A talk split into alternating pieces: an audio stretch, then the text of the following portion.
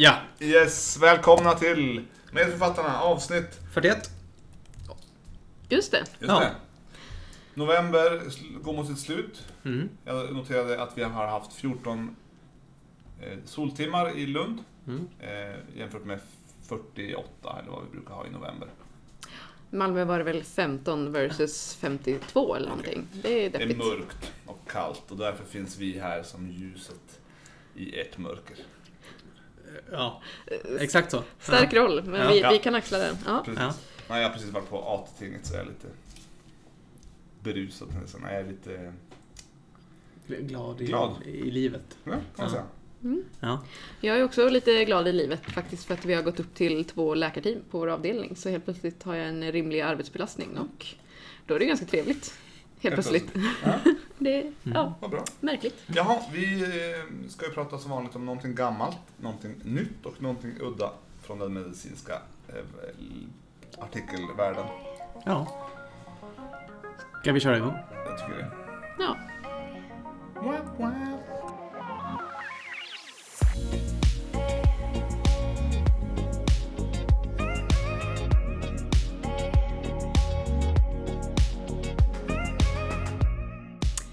Ja, och eh, den här gången är det då jag som kommer börja med att eh, ta oss tillbaka längs de historiska vingslagen, höll jag på att säga. Mm. Ehm, och eh, jag var väl kanske lite bekväm av mig, så jag tänkte prata om ett ämne som jag ändå har be- bekantat mig med de senaste mm, ja, många månaderna. Någonting med magen gissar jag. Ja, i, i magen finns det något som, eh, om man ska citera eh, Anders eh, Ternhag heter han va? I Mm. ronden. Ja. Eh, är det bästa organet. För- Oj, Mjälten eller? bästa. Tycker någon att mjälten är det bästa organet? Jag tänkte om Anders kanske tyckte det. Jag har, jag har inte Ja. lyssnat på ronden Mm. på väldigt länge. Nej. Jag var ju, Mm. Men var ju- lever. Nej, det här var ju Levern. Levern ja. Det, det, det är ju typ... Ja, det var länge ja. sedan i ronden i alla fall han sa det. Mm. För att den Mm. var så len och fin som en delfin. Eller något. Aha. Att han tyckte den bara var sympatisk även om han inte alls jobbade med den. Säga, Han är väl inte kirurg, men Nej, Nej. infektionsläkare va? folkhälso... Mjälten är ju bara objektivt inte det bästa organet. Nej, okej. Eller? Alltså levern behöver inte heller vara det bästa organet. Jag tycker det Nej, är men det, intressant. det, det är ändå upp där. Alltså det är rimligt. Ja, nej, tycker- mjälten är ju bara så här. Nej. Som att tycka att, Nej, man klarar sig utan den. ja. Ja, okej. Det enda ni gör är blöda. Eller? Ja, typ. Ja. Det är något med kapslade bakterier, men det skiter vi Ja. fullständigt i. Eh, ja, levern den eh, kan eh, må bra och vara fin som en delfin, men den kan också skrumpna och bli hård. Som en rocka. Ja, eller och knottrig kanske. Som en paddla. Jag vet inte, eller en muräna kanske. Ja. Och, Simpa. mm, lite så här, Det är, det är nog det bästa man kan säga. jag jag kan inte riktigt se en simpa framför mig. Nej, men, jag har ingen aning googla, simpa på en, googla på en simpa. Ja. okej. hem. Ja. Eh, och det kallar vi då på eh, medicinspråk för levercirros. Eh, och det är ju liksom när eh, levern börjar eh, försöka, den har blivit skadad under en längre tid och så försöker den börja laga sig och till sist så går inte det så bra längre utan den bildar bara hårda bindvävsknutor som eh, bara och nu ser vi en bild på en simpa här. Ja, ungefär så kan jag säga. Den var riktigt ful. Ja, ja. Eh, men efter ett tag då så eh, blir den sådär eh, knottrig och det kan man se både radiologiskt och man eh, brukar även vilja ha någon eh, labbparameter som visar att leverfunktionen har ju liksom blivit eh, rubbad på riktigt med eh, sänkta trombocyter eller förhöjd eh, PK-tid eh, eller sänkt albumin också då som levern producerar. Ehm, och man kan även mäta det med en sån här fibroscan. En Ultraljud. Ultraljud. Apparat. stöt som skjutsas in och mäter hur stel Mm. levern är. Och är det en fyra på den skalan så säger man att det är en cirros. Ja, och dels kan man ju prata om eh, kompenserad levercirros och dekompenserad eh, levercirros. Eh, har ni stenkoll på det? Nej. en, ja, egentligen om man ska göra det enkelt så är väl en dekompenserad levercirros när man börjar få symptom egentligen. Mm. Eh, som märks mer än bara i labbproverna. Ja, så okej. att man eh, får eh, åderbråck i matstrupen eller eh, eh, ascites, vätska i buken eller eh, encefalopati, att man blir snurrig och virrig. Eh, men eh, det finns ju då ett system för att eh, snyggt och enkelt eh, precisera vart i den här resan en eh, eh, person med levercirros eh, befinner sig. Och Mm. det är det vi då ska gräva ner oss i idag. Okej. Och det minns ni ju säkert vad det heter. Ja. Ja. Child Pew eh, score. Och det jag har gått till början här så hette det alltså inte Child Pew utan det var bara Child och hans kompis Turcott som verkar ha blivit bortglömd någonstans på vägen som Mm. 1964 eh, egentligen när de skulle presentera en helt annan grej om sina Porta och Cavala shuntoperationer som man gjorde på alla på den tiden. Eh, alla med levercirros oavsett vad. Eh, nu finns det lite mer snygga kriterier för det. Eh, då ville de bara ha ett sätt att dela in sina patienter i sin studie och då började de använda den här klassifikationen ut, och dela in i grupp A, B och C. Och eh, då använde de fem parametrar och bestämde lite att ja men har man eh, de här i, i olika eh, grad så hamnar man i en av de här tre grupperna. Men det var fortfarande inte så tydligt klassificerat hur eller Nej. varför man hade valt just dem. Ehm, Och vilka var de då? Det var ju... Fyra av dem finns kvar. Okej, så det var Eh. ungefär samma som idag. Ja, precis. Så då, eh, det finns ju en härlig ramsa för att komma ihåg eh, de här eh, fem parametrarna som används idag. Ja. Eh, dels så finns det en ganska enkelt bara A, B, C, D, E. Eh, A för albumin. Mhm. B för bilirubin. Bilirubin, ja. C... F, Coagulation. ja, precis. Mm. Mm. Som eh, idag använder vi ju PK i NR som vi har pratat om tidigare. Ja. Det är väl den kanske mest eh, krystade. Den känns svår. Vad har vi kvar? Vi har encefalopatin kvar och... D. Drum belly. Ah, Achilles. Ja. Drum bell. Och så E för encefalopati då. Mm. Och i den här första så hade de istället för koagulationsmätning så hade de nutritionsstatus. Eh, Men eh, sen eh, kom ju Pew 1973 och tyckte väl ändå att Child var inne på någonting. Men när han skulle göra sin, eh, han var ju också bara kirurg, bara och bara, men han var inte, han var inte hepatolog på något sätt. Ja. Eh, Så att jag tycker att. Nej men det här säger jag för att jag tycker att eh, hepatologerna ska veta vart det här Ja. kommer ifrån. Det, Mm. eh, så eh, när han sk- skulle dela in folk i sin studie då som var på eh, åtgärd av eh, variceblödning. Som man på den tiden gjorde öppet. Det är så sjukt Va? att tänka på. Alltså det var Var karvade man då ens? alltså, vänstersidig trans... Eh, alltså man gick in i thorax. Ja, Och sen in till... Oj.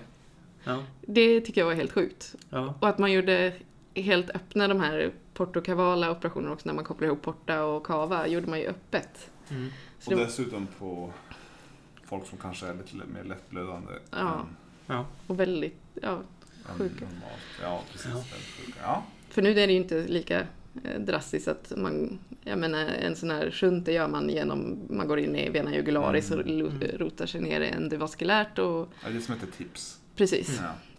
Eh, Det är väl i och för sig en ganska stor grej, men jämfört med öppet så är det ju Ja. ingenting. nej, det är ju väldigt stora kärl egentligen. Men jag Ja, förstår ja. inte, om man går in öppet och ska åtgärda varicer i esophagus. Alltså man går igenom gå in hela i bröstkorgen. thorax, in Och i så ska du- mediastinum, sen måste du öppna... Du ska in i jag. esophagus. Ja, du måste in i där det finns massa jättevaricer. Och så- du lägger av dem på något sätt, jag vet inte hur långt in Ja, man behöver nej. gå för det, men Ja. för de ligger ju inte Eller så måste du inte in i esophagus, Mm. men du kan lägga av dem närmare levern. Ja. Ja. ja, det är inte så väl beskrivet faktiskt eh, Nej, i den här studien exakt vilken... inte så, eh. Nej, precis. Det, Men det är ju gör, intressant. gör, gör inte så. nu nyper man ju bara gummiband runt om så här. Via gastroskop, ja. Precis, och Mm. bara suger in och slurpar på ett gummiband så det är färdigt. I bästa fall.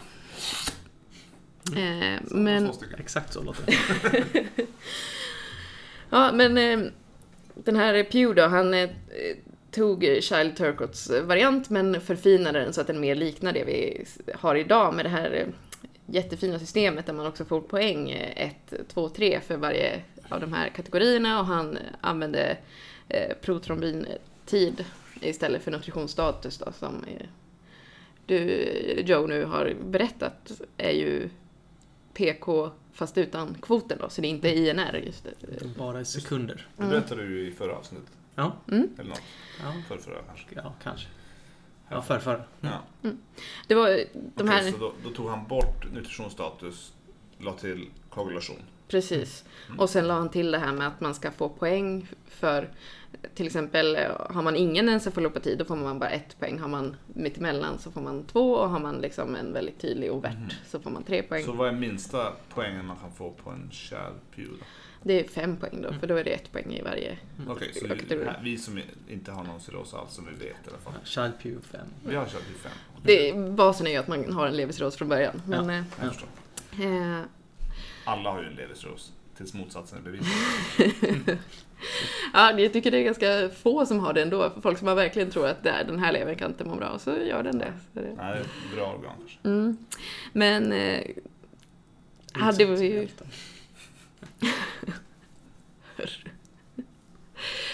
Det var ju fortfarande ganska slumpvis eh, valda kartoffer liksom på labbvärdena och sen det som till dags datum finns som en kritik mot den här eh, indelningen är ju att det är ju, två av de här är ju väldigt subjektiva, eller väldigt, men eh, hur vet du om eh, man gör exakt samma bedömning om någon har mittemellan ascites eller mycket ascites Mm. eller eh, sådär.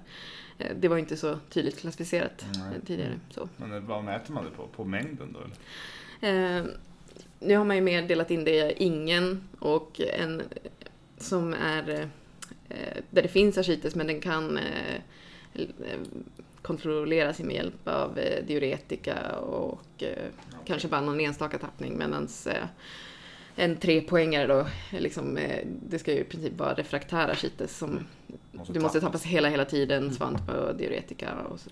så. Och, Och vilken var den andra som inte är, som du tycker är, inte, som inte är... Alltså, Den som också är lite subjektiv är ju, är är ju encefalopati. För det är ju... Mm. Ja. Vart ska man dra gränsen så att alla i Hur hela... tokig är patienten? Liksom? precis. Ingen.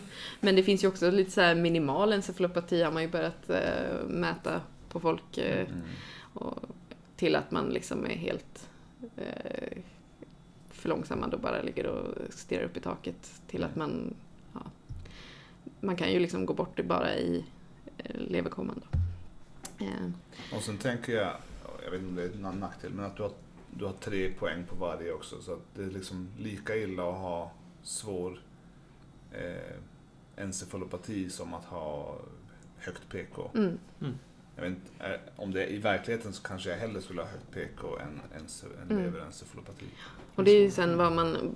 Men det man får se på är vad använder vi det här Mm. eh, Mm. till? Mm. Och eh, Vad använder vi det till? ja, Berätta.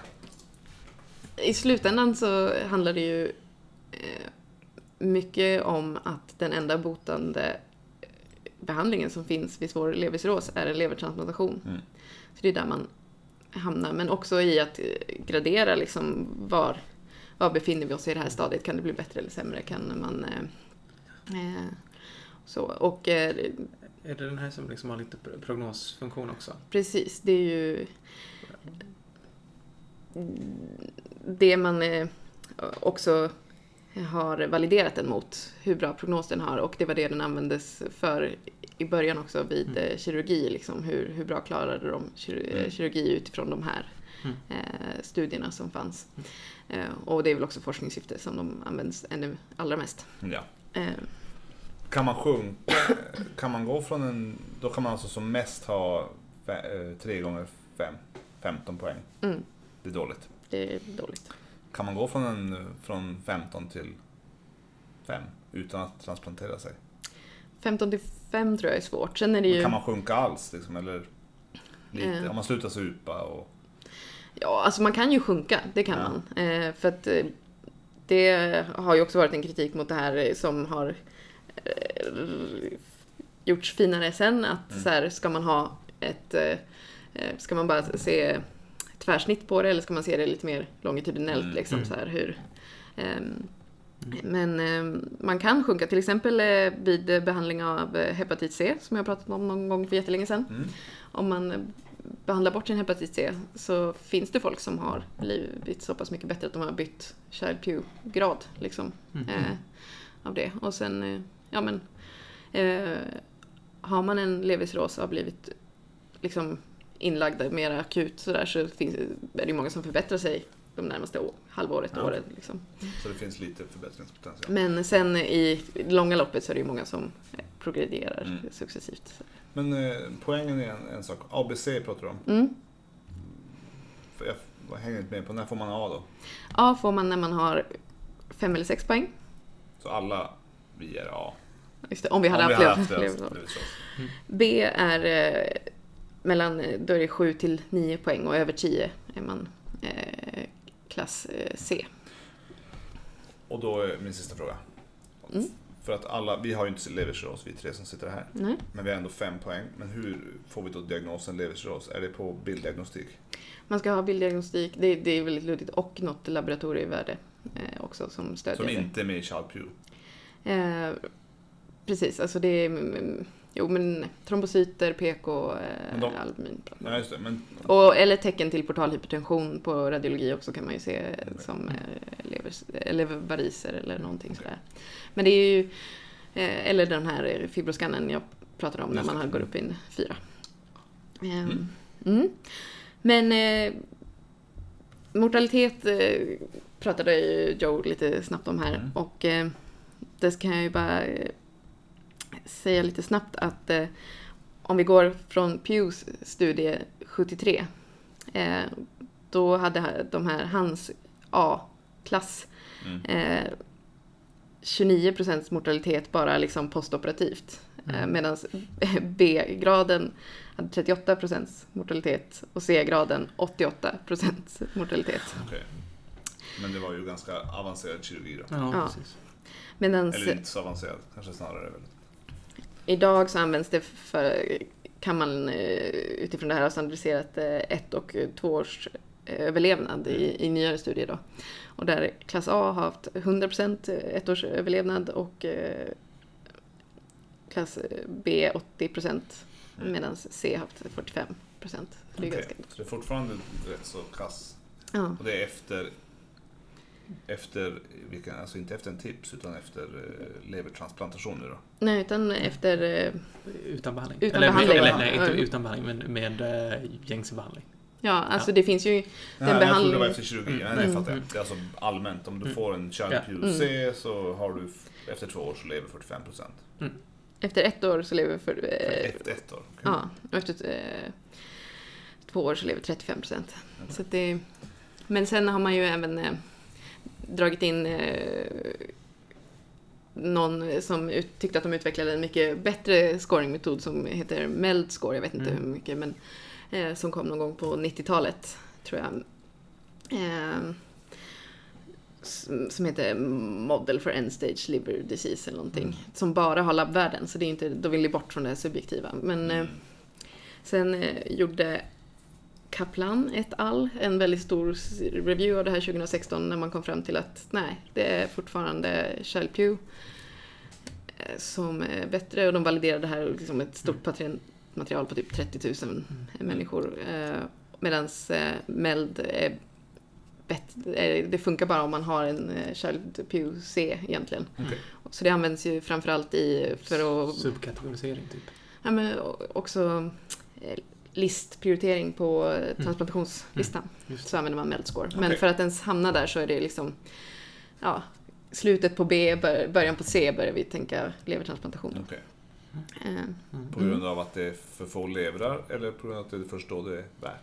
Det är då man eh, börjar tycka att det är värt. Ja. Man ska ju inte vänta till helt i, i, i slutet för det är ändå ganska mycket utredning och det är en Ja. tuff Ja. operation. Men där också, säger man en Meldscore över 15 så lever man bättre med en Okej. ny lever. Eller, utan. Men Det känns ganska generellt med sådana här scoringsystem överhuvudtaget att det ska vara med något subjektivt inom citationstecken Mm. som med well score. Med eh, lung- lungemboli är den mest sannolika diagnosen. Mm. Tre poäng eller vad det är. Just det, Ja, det är ju ja. väldigt subjektivt. Ja, men eh, att det ändå behövs. Alltså någonstans behöver man ju ändå väga in. Lite klinisk Precis. bild också. Ja. För då får man ju ändå med sig rätt mycket annan information. Mm. Än de kanske fyra, fem andra parametrarna man tar med. Så har man en parameter som egentligen är typ ganska många parametrar. Mm. Så, ja. Yes. Mm. Ja, nej men... ehm, Ja, men det var jättebra. Child Pew, det var, jag känner, känner igen det men jag har ju inget jag använder någonsin. Nej, Så det var Child tur, Turcot Pew. Pew. Turket Pew. Ja, men det är ändå, har ju hängt med ett tag och står sig fortfarande Mm. starkt. Mm. Det var kul. Även om man har ändrat lite referensintervall ut efter Mm. eh, vägen så att säga. Och namn.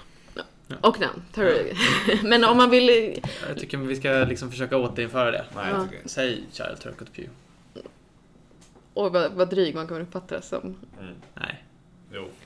Jag ska ju bara flika in i den här podcast eh, eh upphovsrättshärvan att det mesta av storyt eh, här har jag ju då hittat i en annan artikel eh, som heter eh, The Child Turcot Classification from Gestalt to Sophisticated Statistics and Back av eh, Guadalupe Garcia Sau.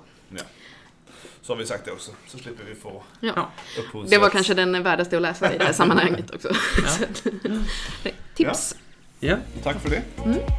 vidare till något nytt.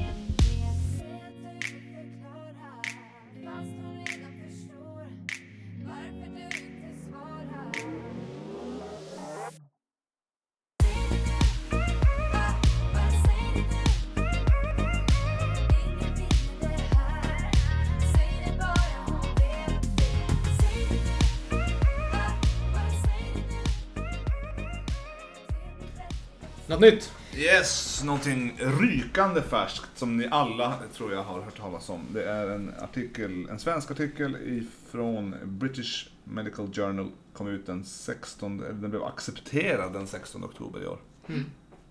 Vad innebär det ens? Då kom den ut typ efter det. Ja, om den ens är eh, publicerad i Ja. en tryckt tidning. Det behöver inte Nej, vara just det. det. Jag har ju tryckt min egen lilla tidning här kan man säga. Från Mm. PubMed. Mm. Eh, ja, eh, och jag säger att alla har säkert hört talas om den. Det är inte säkert. Men det har varit på...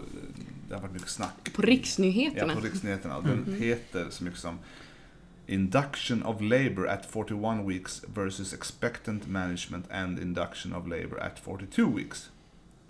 Eh, Svepis. Så det är alltså en eh, ehm, frågan om ska man inducera, in, eh, inducera eller sätta igång förlossning vid 41 veckor istället för det som är vanligt i Sverige vid 42 veckor. Oj, hur, hur mycket, när började de här? Är det, var ni med på det här när ni hade gynplaceringen? Eller obstetrikplaceringen? Nej, det Om här vi var var... med på det? Nej. Nej men fick ni höra? För jag, Svepis höll de ju på med när jag hade gynplaceringen. Ja, nej, att man var här med är- på... Vi fick inte, de höll på mellan 2016 och 2018. Eh, tror jag. Mm. Mm. Kan det stämma? Eh, när gjorde du din placering? Ja, det måste ju ha varit tja, 2018 då. Du måste ju också ha gjort vår placering. Ja, då, vi men, måste eh, ha varit under den tiden, men vi, vi var inte så uppmärksamma.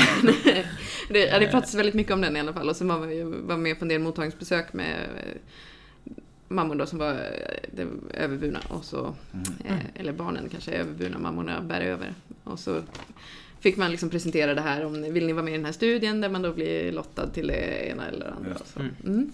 Eh, men hela grejen är, eh, kommer ifrån att WHO säger att man ska inducera förlossning.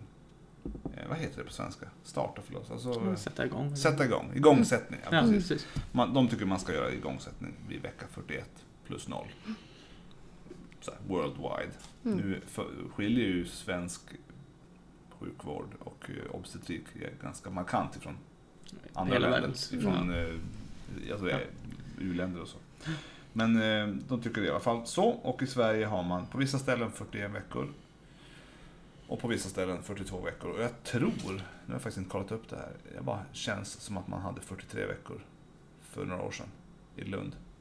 Mhm. Det, jag får ju låta det vara lite osagt. Men jag, jag sticker ut hakan och säger det att så var det faktiskt. Att man fick vänta till upp till 43 veckor. Mm. Eh, jag har åtminstone vänner som för nio år sedan fick en son som då gick de 42 plus 6 eller något. Mm. Så då, de blev ju uppenbarligen inte igångsatta. Mm. Eh, det man ville se var, är det bättre att sätta igång vid 41 istället för att vänta till 42? Och eh, det finns en Cochrane Review från 2018 som eh, visade att det var, blev färre kejsarsnitt och det blev eh, färre perinatal death, alltså i, död i, I samband med förlossning. i samband med förlossning. Mm. Men det blev lite högre eh, risk för... Eh, eh, tappar ordet. När man tar ut med eh, tång eller sugklocka. Alltså instrumentell Förlossning. förlossning Mm. i, i induktionsgruppen. Mm. Det fanns inte så jättemycket studier. Det fanns väl ett eh, 30-tal som var med i den här Cochrane, men det var bara två stycken som behandlade eh, det här med vecka 41 versus vecka 42 specifikt. Då, hur det. Mm. Det, man, det man vet är att risken för dödfödda barn ökar eh, gradvis från vecka 39 och den ökar exponentiellt sen eh, när man närmar sig 42 veckor. Okej. Så det är liksom, för varje dag där så är risken Mm. betydligt större. Och eh, då den här Svepis, det de gjorde då var att de tog en, de gjorde en, en multicenter på 14, en multicenterstudie på 14 Mm. svenska sjukhus. Så Lund måste ju ha varit med rimligtvis. Ja, vi Eh, kanske bara missade det. Ja, vi måste bara ha varit ouppmärksamma. Och eh, eh, de gjorde en så kallad superiority-studie. Mm. Eh, som jag tänkte jag ska prata lite om sen. Ja, Det det är finns ju superiority Det och så finns det Non-inferiority. non-inferiority-studie. Jag, jag kommer tillbaka till dem. Men det här var en superiority-studie. Mm. Och de eh, lyckades då eh, hitta ett eh, knappt 4000 kvinnor som mm, de randomiserade till antingen inducerar vi dig idag eller imorgon. Alltså de hittar dem ju när de är precis i 40, Mm. 39 plus Ja, det är svårt förlåt, det. 40, 40 plus 6 eller 41 plus 0 eller så. Mm. Och så inducerar de dem den dagen eller den dagen efter. Alternativt så lottas de till den andra gruppen som då ska vänta i, i en eh, vecka innan de blir inducerade. Och eh, den här studien fick, eh, fick avbrytas i förtid faktiskt. Och den var ju av naturliga skäl inte blindad, kan vi bara lägga till. Det fattar vem som helst att det är svårt att blinda om man fick förlö- förlösas eller inte. Ja, Eh, det, För det är svårt för alla. Typiskt noterbart Ja. eh, stund i livet. Ja. Precis. Mm. Ja, det hade man ju koll på. I alla fall. Den, eh,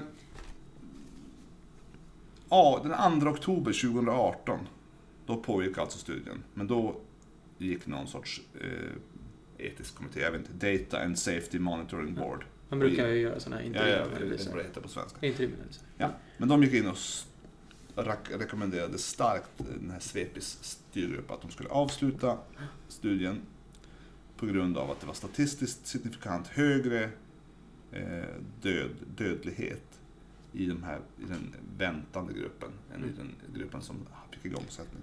Alltså man måste väl ändå lägga in att det inte, alltså det är ju inte liksom varannat barn, utan det, men Nej, det är ju små risker men eh, skillnad. Absolut. Det var ju alltså, för att vara då tydlig, så var det så mycket som 1379 ehm, i den ena gruppen och 1381 eh, i induktionsgruppen. Så det var 1381 och 1379 stycken. Så av de 1379 kvinnorna, och kravet var eh, det har jag inte sagt, men kravet var att det fick bara vara en, en, ett barn i magen, det fick inte vara en i stort sett ingenting, inga komplikationer whatsoever, ingen Mm. diabetes, Vanlig... eh, ingenting. Allt skulle vara så här superbra. Inga perfekt. riskgraviditeter. Nej. Nej. Så av de 1379 superfina, eh, lätta, kom- komplikationsfria graviditeterna så var det sex barn som dog. Mm. Eh, Fem stycken eh, perinatalt och en då neonatalt efter, inom 27 dagar från Mm. födseln. Mm. Så då gick den här gruppen in och så bestämde de att, eller bestämde de, rekommenderade starkt att ni borde, ni borde sluta den här studien. Eh, och det har ju blivit stort, eh, stort uppslag det här att det är så mycket bättre. Mm. Och det låter ju jättebra såklart. Att, att man, eller bra, det är dåligt att barn dör. Mm. Alltså bra att de inte dör. Det är bra att man gjorde den här studien. Ja, Mm. men låter det inte lite för bra för att vara sant känner jag. När jag liksom, de slår upp det här på Sveriges, SVT och det är så jättestort. Så här, sex barn av 1300, det är ju typ, ja, jag vet inte hur många procent, 4 procent. Nej, Nej men, förlåt, 4 Nej, promille. promille. 4 promille. Mm. Eller något. men det hade alltså inte dött några barn i tidigare Nej. gruppen? Oj, ja. Det kändes, bara det kändes så himla... Det kändes lite för bra för att vara sant. Sen så ska jag lägga till att i ett av, ett av eh, sajterna var Stockholm, Mm. eller fler kanske, men eh, Stockholm var med. Och i Stockholm erbjuder man alla kvinnor en, ett ultraljud vid 41 plus 0. Ja, de var jag med på. Ja, Ja. Det gör man inte på andra ställen. Ehm, och då, om de då hade något, något problem, då var de ju... Utsläpps de i Då, studion. då fick de inte vara med i studien, för då hade Mm. de ett problem. Mm. Så det blev ju någon sorts skyddande faktor det också. Mm. Mm. Ehm, att det, var, det var ett stor grupp av kvinnor som, som var i Stockholmsbaserade gruppen. Och de blev ju då, om, ja, de slussades ju bort från studien. För att de hade kanske nedsatt, eh, för stort barn eller för litet barn eller för, för låga flöden av... ehm, Men samtidigt försvinner ju de från båda grupperna, både från väntgruppen och från tidiga Ja. induktionsgruppen. Så att det borde inte ge...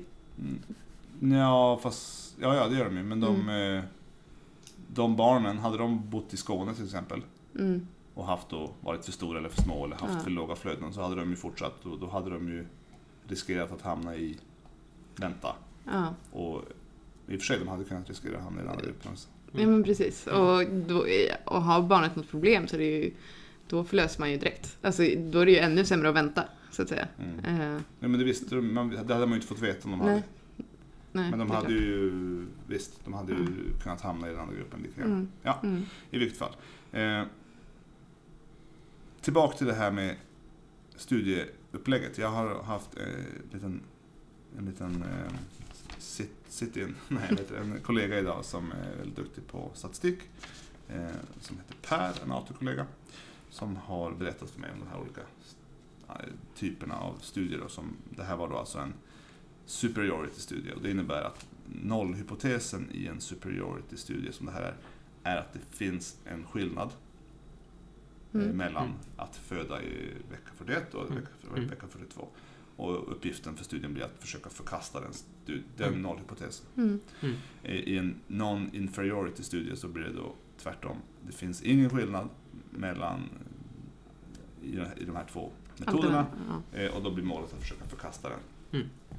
En, en superiority-studie kräver ju oftast ett mycket större Ja, power, material. mycket större Mm. material för att det är svår, mycket svårare och därmed mycket, en mycket bättre, måste jag säga. Men samtidigt så är det något mer krångligt statistiskt med en non-inferiority-studie vill jag eh, minnas. För att varje gång vi tog upp det under hela vår vetenskapliga strimma genom hela läkarprogrammet så var det så här, ja fast det, det är också, försökte man säga att ja men eh, om något var designat som en superiority-studie så ville man hävda att nej men det var ju ingen skillnad, därför är det ju non-inferiority. Men då var de så här, nej nej nej, då måste man göra en, då måste man göra en eh, egen studiedesign Ja, ja, utifrån det är det. som är, och då var det alltid så här, fast det är så krångligt så det kan vi inte ens gå igenom. Så var det. Nej, Så jag vet inte ens hur krångligt det jag är. försöka ge mig på att fundera ens. Men eh, målet med den här superiority-studien var alltså att visa eh, förkasta nollhypotesen. Mm. Och no, eh, primary outcome var en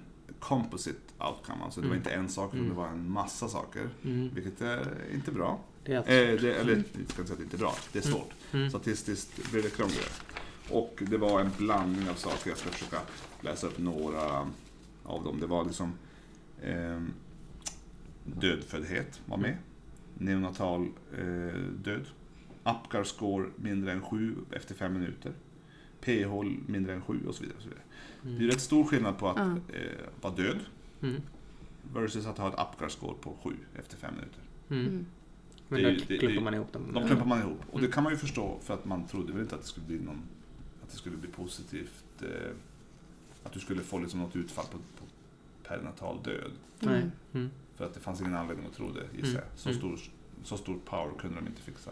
Mm. Nej. Nej, men det är just det för att annars skulle man behöva så otroligt många. Precis. Man- Och då, då har man alltså en superiority-studie där primary outcome inte uppfylls. De, resultatet visar alltså att de kommer upp i 2,2 procent eh, i, i den ena gruppen och 2,4 procent eh, med ett konfidensintervall som sträcker sig över ett. Liksom, så att, Som har någonting i det här komposit. som, som uppfyller primary outcome. Så det Hela kompositgrejen. Ja. Kom, hela kom, ja, ja, det var ju Mm. det som var primary Mm. outcome. Så det blir ingen skillnad. 2,2 versus 2,4. Mm. Eh, så då har de ju alltså inte uppfyllt primary outcome Mm. Och då borde de statistiskt sett avsluta där.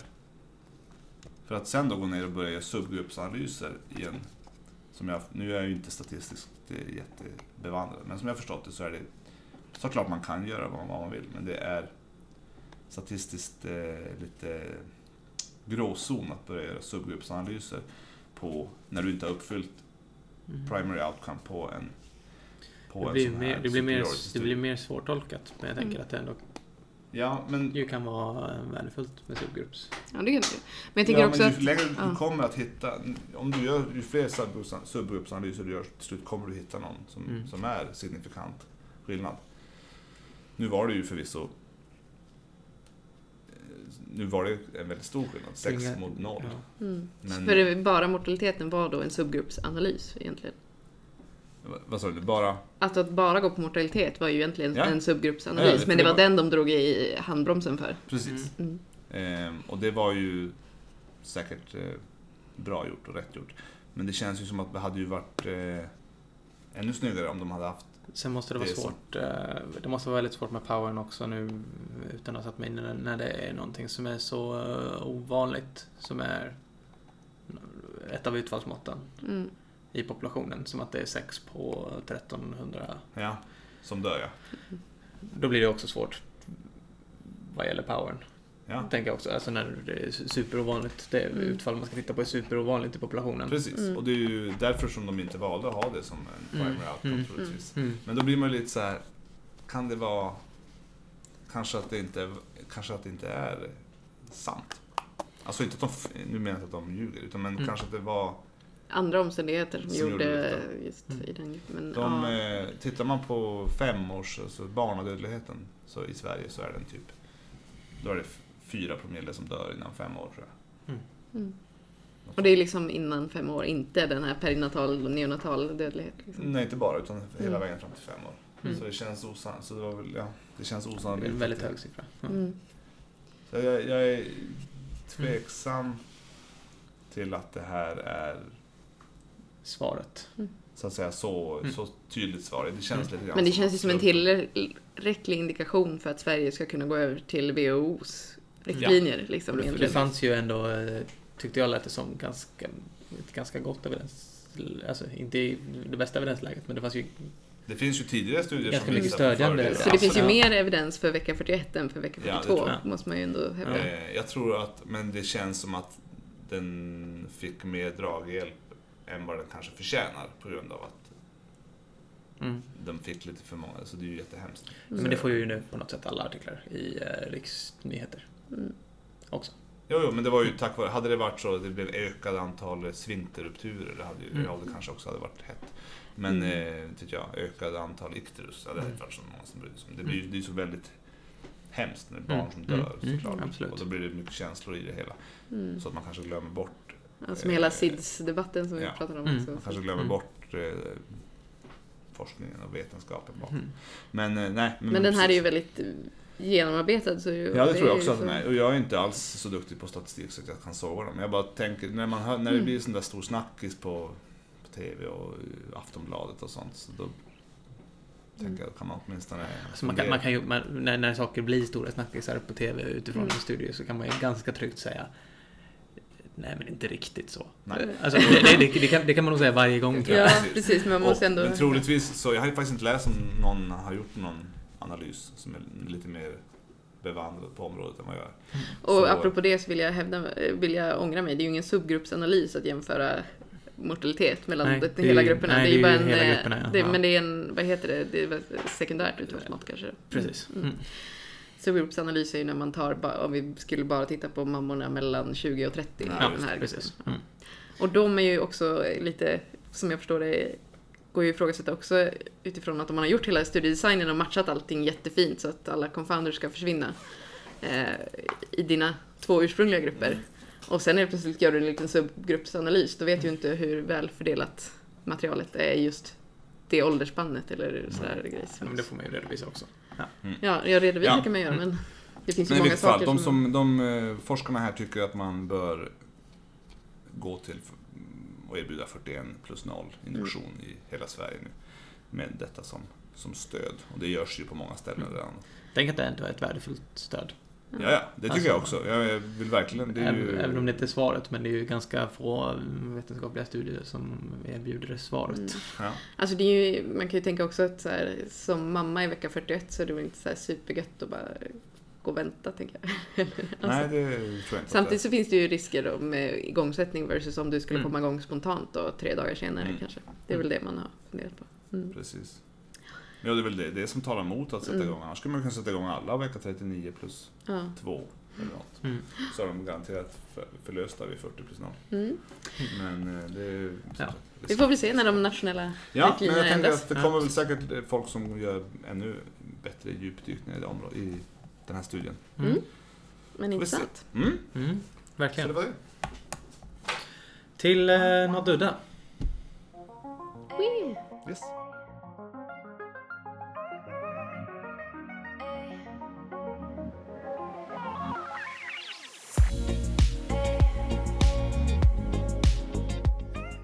Ja, Yes. udda.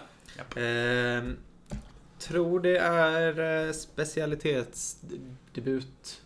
Oj. Får visa. Ja, Eller, eller vet, jag vet inte. Jag Nej. vet. Miriam Okej. vet, men då kan du få gissa för det. Första gången vi pratar om den här specialiteten. Ja, jag, jag tror det. Vi- Det brukar ofta vara de här udda som vi kan eh, debutera. Ja, men då ska vi se. Då kanske det är ögon. Nej, det har vi nog inte haft dock. Nej. Ögon Har vi lägger haft vi till urologi? Ja, vi har Ja, haft det har vi. diverse, diverse r- r- rull... eh, Vad heter det? hål. Rollercoasters Mm. och eh, njursten. Och berg- pennor i- hade. Ja, Just det. Mm. pennor är ju rätt hade vi också. Urologi har Ja. vi gott om. Okej, då sista, sista gissningen då. Mjältologi. Subspecialitet. Ja, plastikkirurgi Mm. tror jag inte vi har eh, berört innan. Jag tror jag du, du pratade om... Nej, eh, Nej, det okej. har du inte. Nej, jag Absolut tänkte på den här du pratade om spontaneous combustion. ja, det var rätt Det var ju... Ja, det var rätt smässigt. Ja. Ja. ja, men eh, plastikkirurgi Mm. blir det nu.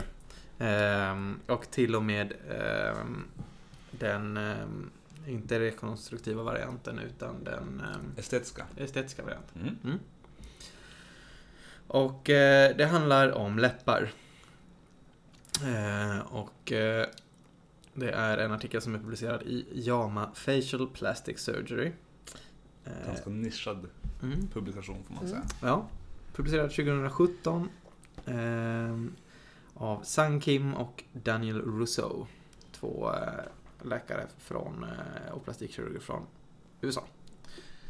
Och eh, artikeln heter Determining the two-dimensional threshold for perception of artificial appearing lips.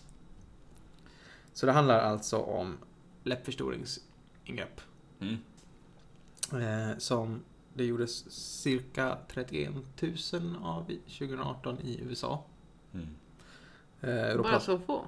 Eller Då alltså, pratar vi operationer. Så det är inte bara fillers? Inte fillers, Nej. inte... för filler, alltså jag kan inte någonting, men fillers är något man sprutar in och så försvinner det efter ett tag. Eller Ja. något. Ja. Just det. Mm. Men det här är operationer. Då sätter man in typ en silikonkudde eller något. Till exempel. jag, vet, jag vet inte faktiskt. Nej. Eh, för Jag att prata om läppförstoringar så Har du inte din research? är min research kanske lite bristfällig där. Ja. Eh, man gör något. Nej, men man skär och stoppar in eller tar bort saker i sig. Man gör läpparna större Ja, det är i, i en operationssal. Ja. Resten är... Bara större, inte mindre. Eh, nu pratar vi om att göra dem större. Ja, okej. Mm. Mm. Och eh, det här siffran 31 000 handlar bara om förstoringen också. Mm. Sen kan man göra dem mindre också. Det handlar då om eh, att försöka ta fram när läppar ser eh, fake ut, artificiella ut, när det ser ut som att det ser onaturligt ut. När det är liksom för stort. Där tänker jag att det alltid gör det, men det, det är för att jag, man, de som inte ser för stora ut, De reagerar man inte på. nej, Mm. troligtvis, då tycker Mm. man bara, ah. Ja. Eller man, man tänker Det, inte så på det. är det ju antagligen. Men det är ju väldigt, nu för tiden, väldigt vanligt att man ser oftast kvinnor, eller nästan, kanske alltid kvinnor. Nej, det vet finns så. Här finns, ja. Mm. Okej, jag ser inte dem då. Mm. Men eh, många som man känner sig, det där ser inte naturligt ut. Mm. Och ehm, precis, det har tydligen gjorts ganska mycket studier på eh, att försöka ta fram vad tycker folk är idealmunnen. Idealläpparna. Folk i största allmänhet. Ja, Mm. att man så här, eh, här är en mun, så här ser den ut, är den bättre eller sämre än den här munnen? Typ snyggast.se fast för Mun. bara läppar. Ja, Ja, det kan, kan man göra forskning på. just det. Eh, klicka runt. Ja, ehm, men tydligen ganska... Det finns inga studier på liksom, men när ser det dåligt ut? Nej. Utan det är mer så här, exakt så här vill man att det ska se ut. Och kanske Det tänker på. jag ändå kan vara rätt individuellt, just vad som är bäst. Så. Ja, ja, absolut. Mm. Men, Men, eh, om När börjar folk haja till på stan liksom? Ja. Ja, Mm. eh, ungefär så. Ehm, och då har de skrivit en artikel här. De har i, jag reagerar på en del av introduktionen som verkar vara typ saxat från eh, klinikernas reklamblad. Där den andra meningen i introduktionen skriver Full and well-defined lips impart a sense of youth, health, attractiveness and sensuality. Mm. Källa vadå? Nej, det, det var ingen källa där. Jag tror att källan är reklambladet. Eh, Men så. Ja. Men när man åldras, eh, tar de också upp här då, att då minskar läpparna i volym. Ja, och filtrum, den här lilla spalten i överläppen, den plattas ut. Oj då. Eh, och sen konturen på överläppen eh, kallas tydligen för Cupids bow. För att det ser ut som Mm. kanske lite grann som en Men amorbåge är det ju Sen på så det, heter, det Så heter det. samma på svenska. Just det, armbåge. Bra, tack. Ehm, och eh, det blir tydligen också bredare och mindre skarpt. Eh, plus, Mm. det, det händer mycket. Det, ja. Ja, det är bara förfall här. Man. Ja, bara mandibeln eh, under käken tunnas ut. Eh, och då blir avståndet mellan mun och haka lite mindre. Så det ser ut som att läpparna blir lite eh, eh, längre vertikalt och att de hänger mer i kanterna. Mm. Så. Eh, Det här är tydligen problemen. Mm. Mm. Ehm, Problem man inte visste att man hade. nej, precis. Så, Men vi är inte så jättegamla än. Inte ni i alla fall. ja, nej. Jag kör ju med fillers som ni, Som, som vi inte ser. men som ni inte ser. Ja. Det är så naturligt. Mm. Så för att studera det här så tog de foto på en eh, 35-årig kvinna. Eh, och sen gjorde de någonting med det här fotot som jag inte helt förstod. Fotot blev extensively digitally morphed. Mm. De photoshoppade. Så Ja. in i bomben. Ja, Ja. jättemycket. Till och med så mycket att hennes medgiv- medgivande, personen som fotades, inte behövdes. Ja, just det. Eh, Så. Så. Sitter. Ja. Eh, Men det ser ut som liksom datorkonstruerade bilder. Mm. De som de använt i studier. Ja, de använder Till- samma grundperson till alla. Mm, men det är liksom, Ja, ja, ja. de har haft henne som, som mall. Som något Ja. Mm. Mm. Modell. Ehm, och då hade de då ett antal bilder på den här munnen, bara liksom under nedersta tredjedelen av ansiktet. Eh, och justerade dem på olika sätt. De, I en fotogrupp så eh, justerade de höjden på överläppen eh, med en millimeter i taget, upp till fem millimeter. Mm. Eh, I en fotogrupp så gjorde de samma sak på underläppen. I en annan fotogrupp gjorde de samma sak på båda läpparna samtidigt. Mm. Och i ytterligare en fotogrupp så ändrade man på den här armbågen. Så att det var lika långt från munvinkeln till toppen på armbågen som det var mellan de två Topparna. topparna på armbågen. Oj. Så ser man Så. väl inte ut egentligen? Eller? Ungef- Ja, nej, inte riktigt. Nej, men de gjorde det i alla fall. Då Ja, provar Okej. du. Ja. Och i den sista så hade man de här topparna på armbågen långt ifrån varandra. Så man fick en ganska liksom platt överläppskontur. Okej. Så det var fem olika grupper och så ja, precis i de här två sista grupperna så gjorde man samma sak att man eh, Ökade med millimeter. Mm. ökade med både över och underläppen i de två grupperna Mm. till 5 mm. Så det blev 30 bilder totalt. Okej. Eh, för varje extra millimeter man la på. Och sen i de här olika grupperna. Eh, och det, det här la man ut som en enkät online. Ehm, på en hemsida där man kunde lägga upp enkäter bara. För individer mellan 13 och 73 år. Vilket är det mest sinnessjuka åldersspannet jag har hört. Mm. Men tydligen Mm. så. Okej, det Mm. finns alltså. Ja. Ehm, och de här bilderna visades då i en slumpmässig ordning och så skulle man svara på två frågor. Man såg en bild i taget. Och så skulle man svara på frågan, tror du att de här läpparna har eh, behandlats eller manipulerats på något sätt, ja eller nej? Mm. Och tycker du att de här läpparna är attraktiva och naturliga eller artificiella och onaturliga? Ja, nej. Eller ja, nej. Ja, nå- något av de alternativen. Ja. Mm. Ja. Eh, Man fick 101 svar på den här enkäten. Eh, Folk svarade i medel efter sju minuter, men tre svar exkluderades för att svarstiden var över en halvtimme. Så det var några... Så länge behöver man inte fundera. Nej, då försvann de. De, de, de svaren räknades. Behöver man fundera så länge så, då, då är man inte värdig. så räknas det inte. Eh, Och det var flest kvinnor, 76 kvinnor, 22 män som svarade. Eh, Och ungefär 50% var 17 till 40 år. Och resten 41 till 73 då. Som var Mm. läspersonen. Ja. Fick de betalt för detta tror du? Fick- Enkätsvararna alltså. Nej. Det Nej. var bara Det- av det- rent Varför sitter, de och beta- varför sitter de och svarar på enkäter? Ja, Framförallt varför sitter man över en halvtimme? Precis. De har en billig drift. Ja. Okej, de fick alltså inget betalt. Inte... Så vitt nej. vi vet. Nej, inte så vitt jag vet. Ehm, och så räknar man fram då någon slags gräns här som är kanske det man vill komma åt som då är de kallar det för DTA50. Som är alltså måttet när 50% tyckte att läpparna såg behandlade ut. Mm. Minus måttet och 50% tyckte att läpparna såg onaturliga ut.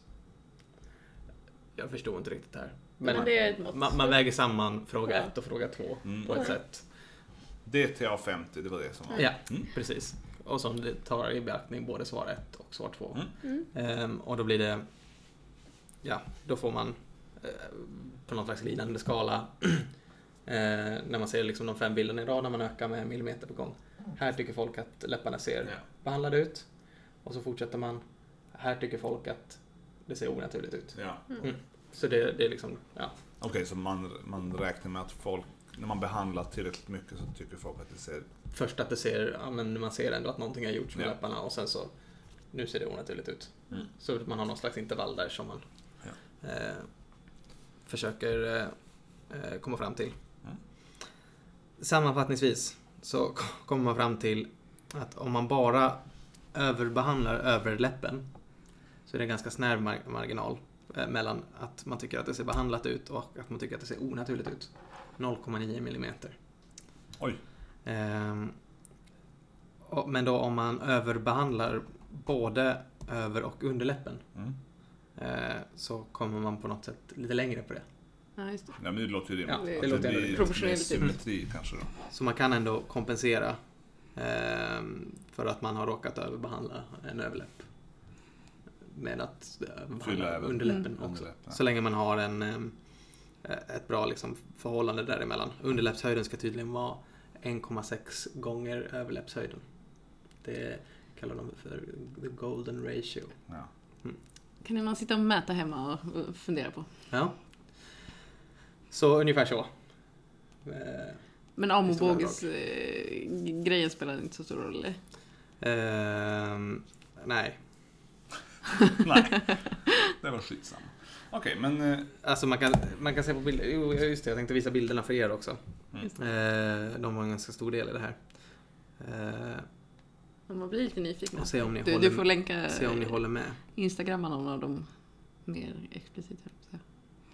Men kontentan med hans Joe Circle var alltså att om du ska fylla överläppen så gör det med extrem måttfullhet. Mm. Alltså mindre än 0,9 mm, det är inte mycket.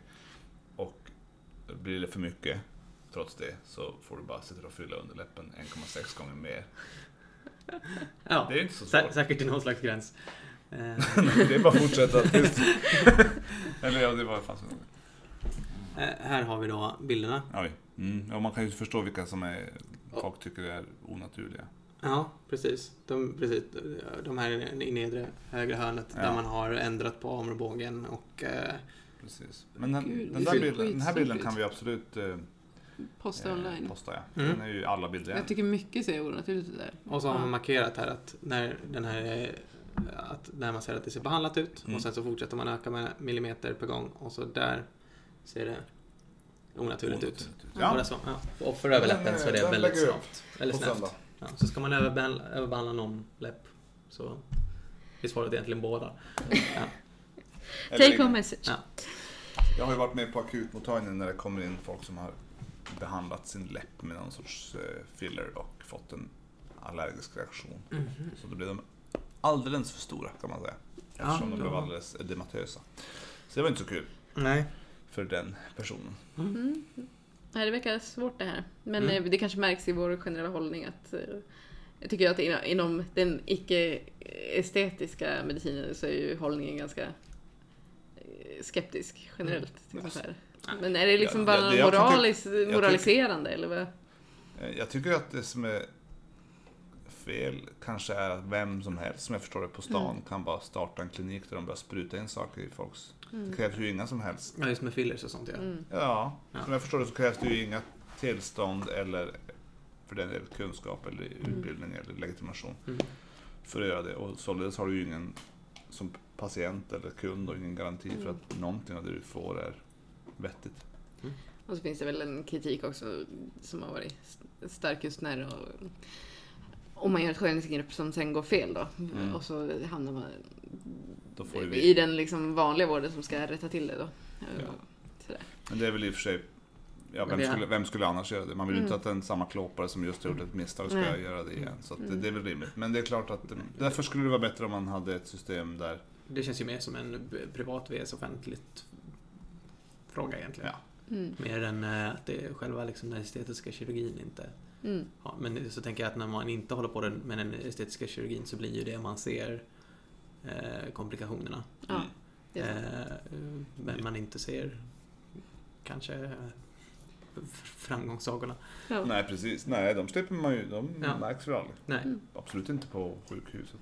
Mm. Nej, jag tycker väl att folk får göra hur mycket kirurgi de vill. Det är väl bara härligt om man mår bra och känner sig snygg. Mm. Ja men det finns ju, nu citerar jag ju Liv Strömquist, jag vet inte vad hon har för källa på det, men att en av de mest, eh, alltså man studerar lycka, så en av de sakerna som ger mest hållbar eh, lycka när man studerar, det är just skönhetsingrepp. Mm. Jämför, Mer än att typ få barn och gifta sig och bli kär och köpa hus. Ja. Källa Li, inte... Källa Livström. Bäckqvist. Mm. Ström, vad heter hon? Ja, men Liv Strömquist. Ja, okej. Mm. Primärkälla, sekundärkälla, okänd. Ja, Ja. Ja. Nej, men i vilket fall. Det, det är väl... Som det. Så. nu avrundar vi. Nu är klockan Tack för mycket. Tack för oss. Eh, Ha det gött. Hej. Hej då.